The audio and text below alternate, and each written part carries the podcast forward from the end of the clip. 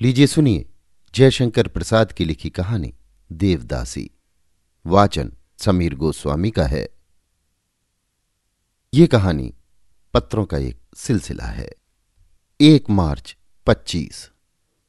प्रिय रमेश परदेश में किसी अपने के घर लौट आने का अनुरोध बड़ी सांत्वना देता है।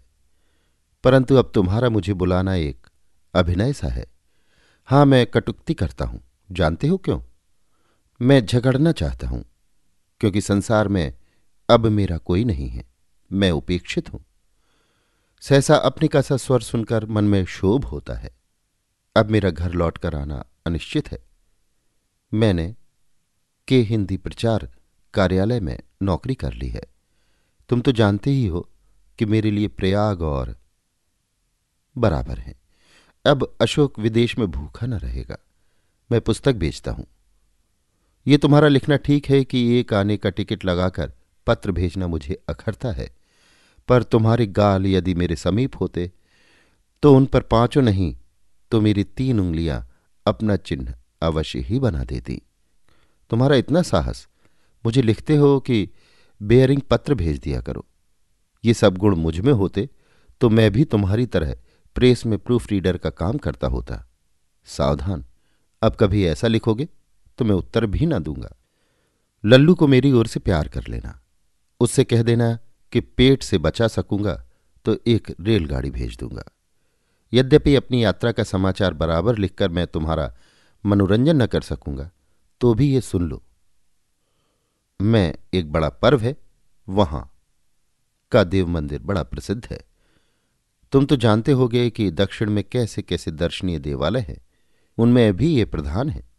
मैं वहाँ कार्यालय की पुस्तकें बेचने के लिए जा रहा हूँ। तुम्हारा, अशोक। पुनश्च, मुझे विश्वास है कि मेरा पता जानने के लिए कोई उत्सुक न होगा।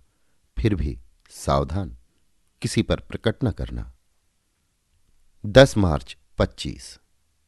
प्रिय रमेश, रहा नहीं गया। लो सुनो, मंदिर देखकर हृदय प्रसन्न हो गया। ऊँचा गोपुरम, सुदृढ़ प्राचीर चौड़ी परिक्रमाएँ और विशाल सभा मंडप, भारतीय स्थापत्य कला के चूड़ांत निर्देशन है। ये देव मंदिर हृदय पर गंभीर प्रभाव डालता है। हम जानते हैं कि तुम्हारे मन में यहाँ के पंडों के लिए प्रश्न होगा। फिर भी वे उत्तरीय भारत से बुरे नहीं हैं। पूजा और आरती के समय एक प्रभावशाली वातावरण हृदय को भारान्वत कर देता है। मैं कभी कभी एकटक देखता हूँ। उन मंदिरों को ही नहीं। किंतु उस प्राचीन भारतीय संस्कृति को, जो सर्वोच्च शक्ति को अपनी महत्ता, सौंदर्य और ऐश्वर्य के द्वारा व्यक्त करना जानती थी, तुमसे कहूँगा, यदि कभी रुपए जुटा सको तो एक बार दक्षिण के मंदिरों को अवश्य देखना। देवदर्शन की कला यहाँ देखने में आती है। एक बात और है, मैं अभी बहुत दिनों तक यहाँ रहूँगा। मैं यहाँ की भाषा भली भांति बोल लेता हूँ। मुझे परिक्रमा के भीतर ही एक कोठरी संयोग से मिल गई है। पास में ही एक कुआँ भी है। मुझे प्रसाद भी मंदिर से ही मिलता है। मैं बड़े चैन से हूँ। यहाँ पुस्तकें बेच भी लेता हूँ। सुंदर चित्रों के कारण पुस्तकों की अच्छी बिक्री हो जाती है। गोपुरम के पास ही मैं दुकान फैला देता हूँ और महिलाएँ मुझसे पुस्तकों का विवरण पूछती हैं। मुझे समझाने में बड़ा आनंद आता है। पास ही बड़े सुंदर सुंदर दृश्य हैं। नदी, पहाड़ और जंगल सभी तो हैं। मैं कभी कभी घूमने भी चला जाता हूँ। परंतु उत्तरीय भारत के समान यहाँ के देव विग्रहों के समीप हम लोग नहीं जा सकते। दूर से ही दीपलोक में उस अचल मूर्ति की झांकी हो जाती है। यहाँ मंदिरों में संगीत और नृत्य का भी आनंद रहता है। बड़ी चहल पहल है। आजकल यात्रियों के कारण और भी सुंदर सुंदर प्रदर्शन होते हैं। तुम जानते हो कि मैं अपना पत्र इतना सविस्तार क्यों लिख रहा हूँ? तुम्हारे कृपण और संकुचित हृदय में उत्कंठा बढ़ाने के लिए मुझे इतना ही सुख सही। तुम्हारा अशोक। सत्रह मार्च, पच्चीस। प्रिय रमेश, समय की उलाहना देने की प्राचीन प्रथा को मैं अच्छा नहीं समझता। इसलिए जब वो शुष्क, मांसपेशी अलग दिखाने वाला, चौड़ी हड्डियों का अपना शरीर, लठिया के बल पर टेकता हुआ चिदम्बरम नाम का पंडा मेरे समीप आकर अपनी भाषा में उपदेश देने लगता है तो मैं घबरा जाता हूँ। वो समय का एक दुर्दृश्य चित्र खींचकर अभाव और आपदाओं का उल्लेख करके विभीषिका उत्पन्न करता है। मैं उनसे मुक्त हूँ। भोजन मात्र के लिए अर्जन करके संतुष्ट, घूमता, सोता हूँ। मुझे समय की क्या चिंता है? पर मैं ये जानता हूँ कि वही मेरा सहायक है, मित्र है। इतनी आत्मीयता दिखलाता है कि मैं उसकी उपेक्षा नहीं कर सकता। आह, एक बात तो लिखना मैं भूल ही गया था। उसे अवश्य लिखूँगा, क्योंकि तुम्हारे सुने बिना मेरा सुख अधूरा रहेगा। मेरे सुख को मैं ही जानूं, तब उसमें धरा ही क्या है? जब तुम्हें उसकी डाह न हो तो सुनो। सभा मंडप के शिल्प रचनापूर्ण स्तंभ से टिकी हुई एक उज्ज्वल श्याम वर्ण की बालिका को अपनी पतली बाहुलता के सहारे घुटने को छाती से लगाए प्राय बैठी हुई देखता हूँ। स्वर्ण मल्लिका की माला उसके जूड़े से लगी रहती है।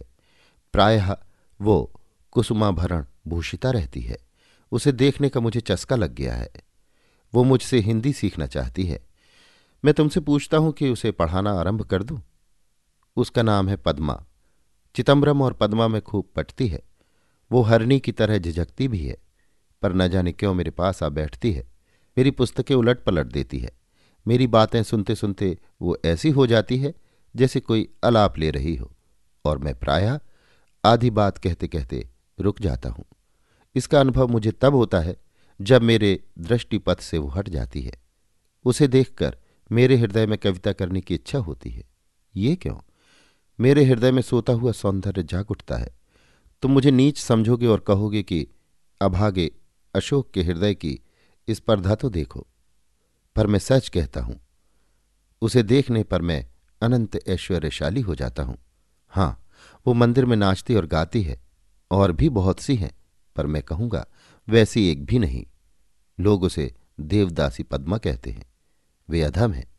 वो देवबाला पद्मा है। वही अशोक। 28 मार्च 25 प्रिय रमेश, तुम्हारा उलाहना निस्सार है। मैं इस समय केवल पद्मा को समझ सकता हूँ। फिर अपने या तुम्हारे कुशल मंगल की चर्चा क्यों करूँ? तुम उसका रूप सौंदर्य पूछते हो? मैं उसका विवरण देने में असमर्थ हूँ।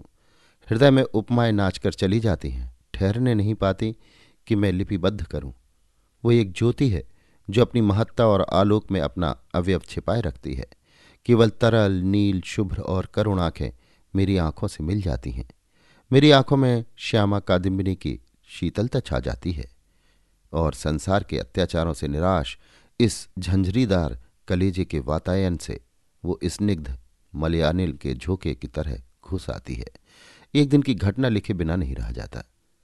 मैं अपनी पुस्तकों की दुकान फैलाए बैठा था। गोपुरम के समीप ही वो कहीं से झपटी हुई चली आती थी। दूसरी ओर से एक युवक उसके सामने आ खड़ा हुआ। वो युवक मंदिर का कृपा भाजन एक धनी दर्शनार्थी था।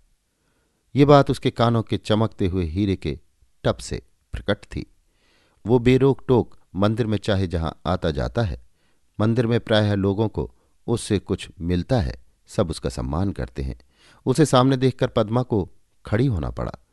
उसने बड़ी नीच मुखाकृति से कुछ बातें कहीं, परंतु पद्मा कुछ न बोली। फिर उसने स्पष्ट शब्दों में रात्रि को अपने मिलने का स्थान निर्देश किया। पद्मा ने कहा, मैं नहीं आ सकूँगी। वो लाल पीला होकर बकने लगा। मेरे मन में क्रोध का धक्का लगा। मैं उठकर उसके पास चला आया। वो मुझे देखकर हटा तो पर कहता गया कि अच्छा देख लूँगा। उस नील कमल से मकरंद बिंदु टपक रहे थे। मेरी इच्छा हुई कि वो मोती बटोर लूँ। पहली बार मैंने उन कपोलों पर हाथ लगाकर उन्हें लेना चाहा। आह, उन्होंने वर्षा कर दी। मैंने पूछा, उससे तुम इतनी भयभीत क्यों हो? मंदिर में दर्शन करने वालों का मनोरंजन करना मेरा कर्तव्य है। मैं देवदासी हूँ। उसने कहा यह तो बड़ा अत्याचार है। तुम क्यों यहाँ रहकर अपने को अपमानित करती हो? मैंने कहा कहाँ जाऊँ? मैं देवता के लिए उत्सर्ग कर दी गई हूँ। उसने कहा, नहीं नहीं, देवता तो क्या राक्षस भी मानव स्वभाव की बलि नहीं लेता? वो तो रक्त मांस से ही संतुष्ट हो जाता है। तुम अपनी आत्मा और अंतकरण की बलि क्यों करती हो? मैंने कहा, ऐसा न कहो पाप होगा, देवता रुष्ट होंगे। उसने कहा, पापों को देवता खोजें। मनुष्य के पास कुछ पुण्य भी हैं, पद्मा। तुम उसे क्यों नहीं खोजती हो? पापों का ना करना ही पुण्य नहीं। तुम अपनी आत्मा की अधिकारिणी हो, अपने हृदय तथा शरीर की संपूर्ण स्वामिनी हो, मत डरो। मैं कहता हूँ कि इससे देवता प्रसन्न होंगे, आशीर्वाद की वर्षा होगी। मैंने एक सांस में कहकर देखा कि उसके मस्तक में उज्ज्वला आ गई है। वो एक स्फूर्ति का अनुभव करने लगी है। उसने कहा अच्छा तो फिर मिलूँगी। वो चली गई। मैंने देखा कि बूढ़ा चिदम्बरम मेरे पीछे खड़ा मुस्कुरा रहा है। मुझे क्रोध भी आया, पर कुछ न बोलकर मैंने पुस्तक बटोरना आरंभ किया। तुम कुछ अपनी सम्मति दोगे? अशोक। एक अप्रैल, पच्चीस। रमेश, कल संगीत हो रहा था। मंदिर आलोकमाला से सुसज्जित था। नृत्य करती हुई पद्मा गा रही थी। नाम समेतम वृत्त संकेतम, वादयते। मृदु वेणुम ओह, वे संगीत मदिरा की लहरें थी। मैं उनमें ऊब चूब होने लगा। उसकी कुसुम आभरण से भूषित, अंगलता के संचालन से वायुमंडल सौरभ से भर जाता था। वो विवश थी, जैसे कुसुमिता लता तीव्र पवन के झोंके से रागों के स्वर का स्पंदन उसके अभिनय में था। लोग उसे विस्मय विमुग्ध देखते थे, पर न जाने क्यों मेरे मन में उद्वेग हुआ। मैं जाकर अपनी कोठरी में पढ़ रहा आज कार्यालय से लौट जाने के लिए पत्र आया था। उसी को विचारता हुआ कब तक आँखें बंद किए पड़ा रहा। मुझे विदित नहीं, सहसा साय साय फुस फुस का शब्द सुनाई पड़ा। मैं ध्यान लगाकर सुनने लगा। ध्यान देने पर जान गया कि दो व्यक्ति बातें कर रहे हैं। चिदम्बरम और रामास्वामी नाम का वही धनी युवक मैं मनोयोग से सुनने लगा। चिदम्बरम तुमने आज तक उसकी इच्छा के विरुद्ध बड़े बड़े अत्याचार किए हैं। अब जब वो नहीं चाहती तो तुम क्यों से सताते हो? रामास्वामी सुनो चिदम्बरम सुंदरियों की कमी नहीं, पर न जाने क्यों मेरा हृदय उसे छोड़कर दूसरी ओर नहीं जाता। वो इतनी निरीह है कि उसे मसलने में आनंद आता है। एक बार उससे कह दो, मेरी बात सुन ले, फिर जो चाहे करे। चिदम्बरम चला गया और उसकी बातें बंद हुई, और सच कहता हूँ, मंदिर में मेरा मन प्रतिकूल होने लगा। पैरों के शब्द हुए, वही जैसे रोती हुई बोली रामास्वामी मुझ पर दया न करोगे? ओह, कितनी वेदना थी उसके शब्दों में। परंतु रामास्वामी के हृदय में तीव्र ज्वाला जल रही थी। उसके वाक्यों में लू जैसी झुलस थी।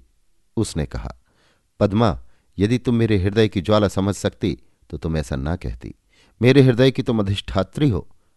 तुम्हारे बिना मैं जी नहीं सकता। चलो मैं देवता का कोप सहने के लिए प्रस्तुत हूँ। मैं तुम्हें लेकर कहीं चल चलूँगा। देवता का निर्माल्य तुमने दूषित कर दिया है। पहले इसका तो प्रायश्चित करो। मुझे केवल देवता के चरणों में मुरझाए हुए फूल के समान गिर जाने दो।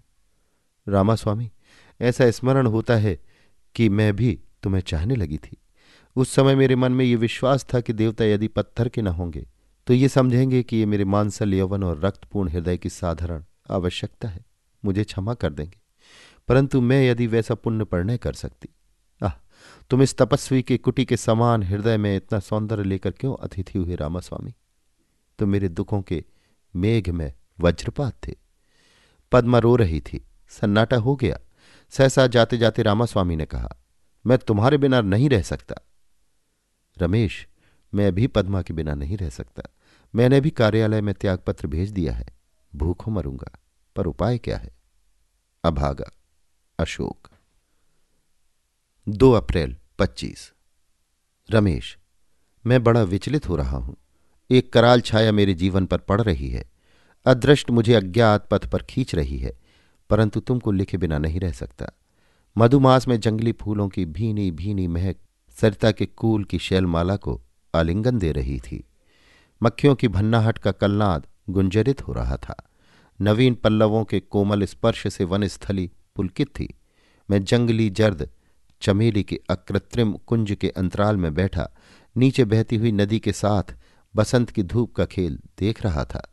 हृदय में आशा थी, आह, वो अपने तुहिन जाल में रत्ना करके सब रत्नों को, आकाश से सब मुक्ताओं को निकाल खींच कर मेरे चरणों में उझल देती थी। प्रभात की पीली किरणों से हेमगिरी को घसीट ले आती थी और ले आती थी पद्मा की मौन प्रणय स्वीकृति। मैं भी आज वन यात्रा के उत्सव में देवता के भोग विग्रह के साथ इस वनस्थली में आया था। बहुत से नागरिक भी आए थे। देव विग्रह विशाल वटवृक्ष के नीचे स्थित हुआ और यात्री दल इधर उधर नदी तट के नीचे शैलमाला, कुंजों, गहवरों और घाटियों की हरियाली में छिप गया। लोग आमोद प्रमोद पान भोजन में लग गए। हरियाली के भीतर से कहीं पिकलू, कहीं क्लारिनेट और देवदासियों के कोकिल कंठ का सुंदर स्वर निकलने लगा। वो कानन नंदन हो रहा था और मैं उसमें विचरने वाला एक देवता। क्यों? मेरा विश्वास था कि देव बाला पद्मा यहाँ है। वो भी देवग्रह के आगे आगे नृत्य गान करती हुई आई थी। मैं सोचने लगा, आह, वो समय भी आएगा जब मैं पद्मा के साथ एकांत में कानन में बिचरूँगा। वो पवित्र, वो मेरे जीवन का महत्तम योग कब आएगा? आशा ने कहा, उसे आया समझो। मैं मस्त होकर वंशी बजाने लगा। आज मेरी बाँस की बांसुरी में बड़ा उन्माद था। वंशी नहीं, मेरा हृदय बज रहा था। चितंबरम आके मेरे सामने खड़ा हो गया। वो भी मुग्ध था। उसने कभी मेरी बांसुरी नहीं सुनी थी। जब मैंने अपनी असावरी बंद की, वो बोल उठा, अशोक, तुम एक कुशल कलावंत हो। कहना ना होगा कि वो देवदासियों का संगीत शिक्षक भी था। वो चला गया और थोड़ी देर में पद्मा को साथ लिए आया। उसके हाथों में भोजन का सामान भी था। पद्मा को उसने उत्तेजित कर दिया था। वो आते ही बोली, मुझे भी सुनाओ। जैसे मैं स्वप्न देखने लगा। पद्मा और मुझसे अनुनय करे। मैंने कहा, बैठ जाओ। और जब वो कुसुम कंकड़ मंडित करों पर कपोल धरकर मल्लिका की छाया में आ बैठी तो मैं बजाने लगा। रमेश मैंने वंशी नहीं बजाई, सच कहता हूँ, मैं अपनी वेदना श्वासों से निकाल रहा था। इतनी करुण, इतनी स्निग्ध, मैं ताने ले लेकर उसमें स्वयं पागल हो जाता था। मेरी आँखों में मदविकार था। मुझे उस समय अपनी पलकें बोझ मालूम होती थी। बांसुरी रखने पर भी उसकी प्रतिध्वनि का सुहाग वन लक्ष्मी के चारों ओर घूम रहा था। पद्मा ने कहा, सुंदर, तुम सचमुच अशोक हो? वन लक्ष्मी पद्मा अचल थी। मुझे एक कविता सूझी। मैंने कहा, पद्मा में कठोर पृथ्वी का अशोक, तुम तरल जल की पद्मा। भला अशोक के राग भक्त के नव पल्लवों में पद्मा का विकास कैसे होगा? बहुत दिनों बाद पद्मा हंस पड़ी। उसने कहा, अशोक, तुम लोगों की वचन चातुरी सीखूँगी। कुछ खा लो। वो देती गई, मैं खाता गया। जब हम लोग स्वस्थ होकर बैठे तो देखा चिदम्बरम चला गया है। पद्मा सिर नीचे किए अपने नखों को खुरच रही है। हम लोग सबसे ऊँचे कगारे पर थे। नदी की ओर ढालवा पहाड़ी कगार था। मेरे सामने संसार एक हरियाली थी। सहसा रामास्वामी ने आकर कहा पद्मा, आज मुझे मालूम हुआ कि तुम उत्तरी दरिद्र पर मरती हो। पद्मा ने छलछलाई आँखों से उसकी ओर देखकर कहा रामास्वामी तुम्हारे अत्याचारों का कहीं अंत है? सो नहीं हो सकता। उठो, अभी मेरे साथ चलो। ओह, नहीं, तुम क्या मेरी हत्या करोगे? मुझे भय लगता है। मैं कुछ नहीं करूँगा। चलो, मैं इसके साथ तुम्हें नहीं देख सकता। कहकर उसने पद्मा का हाथ पकड़कर घसीटा। वो कातर दृष्टि से मुझे देखने लगी। उस दृष्टि में जीवन भर के लिए किए गए अत्याचारों का विवरण था। उन्मत्त पिशाच सदृश बल से मैंने रामा स्वामी को धक्का दिया और मैंने हत बुद्धि होकर देखा, वो तीन सौ फीट नीचे चूर होता हुआ नदी के खर में जा गिरा। यद्यपि मेरी वैसी इच्छा न थी, पद्मा ने आकर मेरी ओर भयपूर्ण नेत्रों से देखा और आवाक उसी समय चिदम्बरम ने मेरा हाथ पकड़ लिया। पद्मा से कहा, तुम देवदासियों में जाकर मिलो। सावधान, एक शब्द मुँह से न निकले। मैं अशोक को लेकर नगर की ओर जाता हूँ। वो बिना उत्तर की प्रतीक्षा की मुझे घसीटता ले चला। मैं नहीं जानता कि मैं कैसे घर पहुँचा। मैं कोठरी में अचेत पड़ा रहा। रात भर वैसे ही रहा। प्रभात होते ही तुम्हें पत्र लिख रहा हूँ। मैंने क्या किया रमेश? तुम कुछ लिखो। मैं क्या करूँ? अधम, अशोक। आठ अप्रैल पच्चीस। प्रिय रमेश तुम्हारा ये लिखना कि सावधान बनो, पत्र में ऐसी बातें अब न लिखना। व्यर्थ है। मुझे भय नहीं, जीवन की चिंता नहीं। नगर भर में केवल यही जनश्रुति फैली है कि रामास्वामी उस दिन से कहीं चला गया है और वो पद्मा के प्रेम से हताश हो गया था। मैं किंकर्तव्य विमूढ़ हूँ। चिदम्बरम मुझे दो मुट्ठी भात खिलाता है। मैं मंदिर के विशाल प्रांगण में कहीं न कहीं बैठा रहता हूँ। चिदम्बरम जैसे मेरे उस जन्म का पिता है, परंतु पद्मा, आह! उस दिन से मैंने उसे गाते और नाचते नहीं देखा। वो प्रायः सभा मंडल के स्तंभ में टिकी हुई, दोनों हाथों में अपने एक घुटने को छाती से लगाए अर्ध स्वप्नावस्था में बैठी रहती है।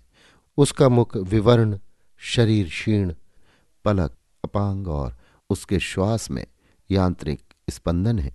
नए यात्री कभी कभी उसे देखकर भ्रम करते होंगे कि वो भी कोई प्रतिमा है और मैं सोचता हूँ कि मैं हत्यारा हूँ। स्नेह से स्नान कर लेता हूँ। घृणा से मुँह ढक लेता हूँ। उस घटना के बाद हम तीनों में कभी इसकी चर्चा नहीं हुई। क्या सचमुच पद्मा रामा स्वामी को चाहती थी?